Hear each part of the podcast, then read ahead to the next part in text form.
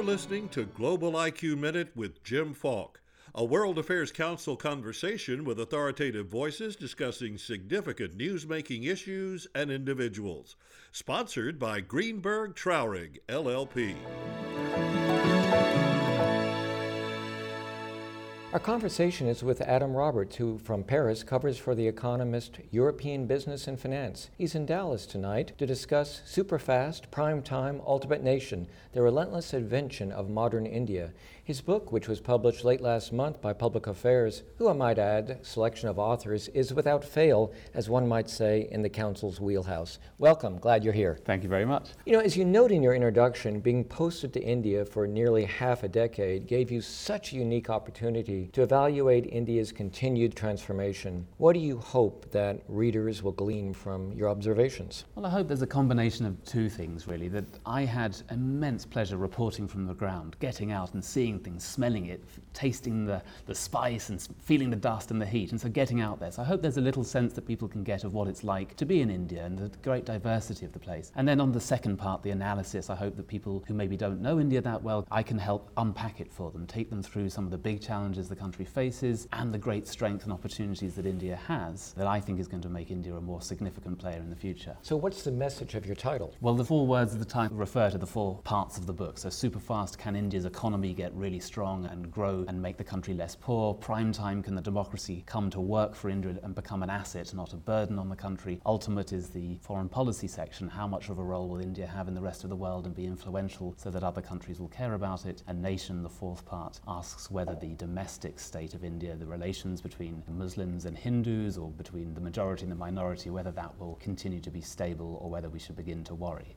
Now, Prime Minister Modi really does seem to have been more successful than many others in pushing India towards being more efficient. Mm. Is that an accurate assessment? And is he holding on to his support because there'll be elections what next next uh, year? He'll face a general election in 2019. I think he has a lot mm-hmm. of popularity still. The opposition is very weak in India, so I would expect him to probably win in 2019, perhaps not with the same very large mandate that he has at the moment, but with enough to keep on going. What is his mandate now when they well, do he, polls? Well, his last mandate, as of 2014, he got the biggest result in 30 years in India, the only time after the assassination of Indira Gandhi since then to get a complete majority in the lower house. What he can do now is perhaps get control of the upper house and the lower house, so he could actually be more powerful even if his vote drops a little bit. So his strength is there. Whether he's delivering fast enough on the sort of things that I would demand him to deliver on, you know, we can debate that. I think he sees the future of India being strengthened by making the state stronger all the time. And I would argue, in typical economist fashion, that he also has to release markets and allow other things to flourish as well as make the state more modern.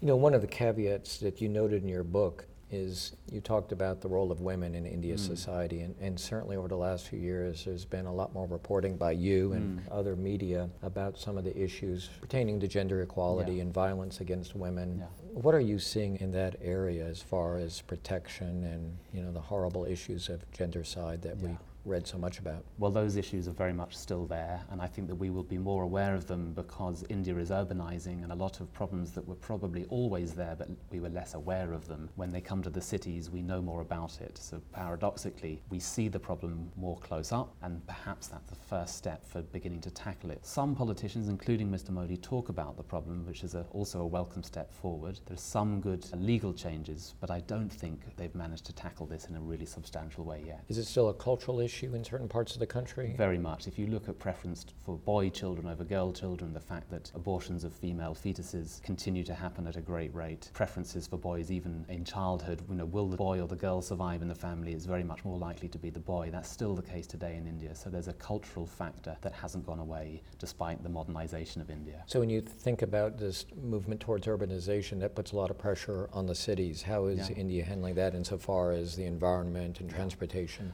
Well, we've probably heard a lot about the pollution in China, the, the, difficulty of being in Beijing because of the smog. Well, Delhi and many, many large cities in India have problems that are just as bad as in Beijing. And given the fact that the economy is racing on, there's an attempt to industrialize India, the number of new cars coming onto the streets are infinitely great. And so the pollution problem, I think, will continue to get worse. Whether you're an expat or a native Indian, you just become more and more aware of how your lungs are filling up with these tiny little particles, the PM 2.5, that get deep inside your lungs. And so if you add to that the pollution of rivers, the contaminants in the land and in the food, there is a growing awareness that this is a threat, the environmental threat to India, that'll be, again, difficult. Because you've certainly seen that in China. I've talked to expats who don't yeah. want to live or have yeah. left Beijing yeah. because it's not a good place for their children and to grow that's up. beginning to happen in Delhi. There are certain embassies that now will not have family postings in Delhi because of the pollution. The school that my children went to in Delhi put a great store in the value of their air filters and the fact that they can almost literally build a bubble over the school. So this is a very big issue for the expats, but for anyone who's conscious of what it's doing to their health. Adam, another uh, point that I found very interesting in your book was you talked about the rhetoric that one is beginning to see a lot more of in the mm. India media. We certainly see in the United States yes, as become yes. more partisan. You talked about how it's creating more awareness of some of the schisms, divisions mm. between the Muslim and the mm. Hindu population. Yeah. How serious is this?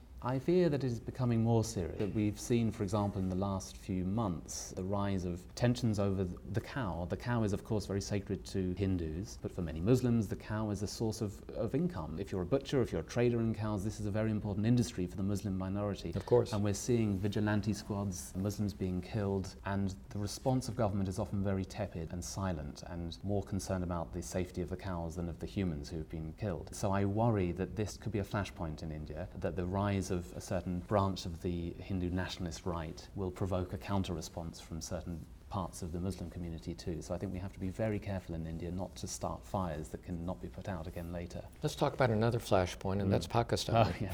I mean, it seems you read that there's going to be negotiations and the prime ministers meet at some point, and then there's yeah. a pullback. President Trump, before he was inaugurated, mm-hmm. called the prime minister of Pakistan and yeah. expressed his great admiration. Mm-hmm. Shortly after his inauguration, he did call Prime Minister Modi and called India a true friend. Mm-hmm. But where is India right now with its relationship? Relations with Pakistan? Well, it's been a great uh, swings and roundabouts under Mr. Modi and Nawaz Sharif in Pakistan. There have been moments of enormous hope. Narendra Modi dropped in in Lahore and visited Nawaz Sharif and paid a visit, the first visit for a decade by an Indian Prime Minister to Pakistan. And that was seen as a great gesture and a bold gesture by Modi and perhaps presaged progress to come on something substantive. Sadly, in response to that, we've seen more terrorist attacks over the border in Kashmir. We've seen Modi again pulling back when there were elections in Kashmir. And so I think we're seeing a pattern of blowing hot and cold over Pakistan. And so there are moments when you can hope, but I fear that although Modi sees occasionally a chance to make history, he would dream of having a peace prize, getting international recognition for solving this problem. He knows that politically, domestically, the risks are very high to reach out to Pakistan, and I think he won't be taking those risks. I wish we could go on for longer, but I do want to ask this question. At one point in your book, book, you cite certain similarities between Prime Minister Modi and President Trump. Yeah. What are they?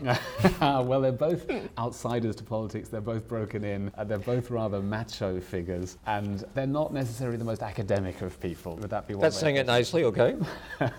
but also, their supporters. If you look at who supports them, they're often quite nationalist figures who believe the rhetoric of saying, "Let's make India great again. Let's chase the Chinese away from our borders. Let's make it a strong country." And that you talked earlier about the media, the fact there's the rather bombastic media in India, they also rather support that language that, that Modi is very good at stirring up, and I think there are similarities here. So, is Make America Great a threat to India? It depends how it's interpreted. There's a potential for a great alliance or great strength between India and America, and it may be that Modi and Trump work out and then maybe their similarity of characters makes this possible. There's trade opportunities, there's cooperation on all sorts of matters, whether it's security or how to handle the Muslim world, how to handle China. There are potentially all these great things to work together on, but a lot will depend on whether those personalities click. Well, Adam, I want to thank you so much for being a guest on Global IQ Minute with Jim Falk. It's a remarkable book. Congratulations. Just published Super Fast, Primetime, Ultimate Nation The Relentless Invention of Modern India.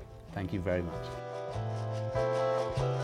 Thank you for listening to Global IQ Minute with Jim Falk, a production of the World Affairs Council of Dallas Fort Worth. Subscribe and rate Global IQ Minute on iTunes, Stitcher, or your favorite app.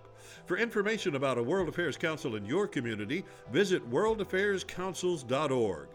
Global IQ Minute is sponsored by Greenberg Traurig LLP, a global firm with 2,000 attorneys in 38 offices across the globe. Visit the firm at gtlaw.com.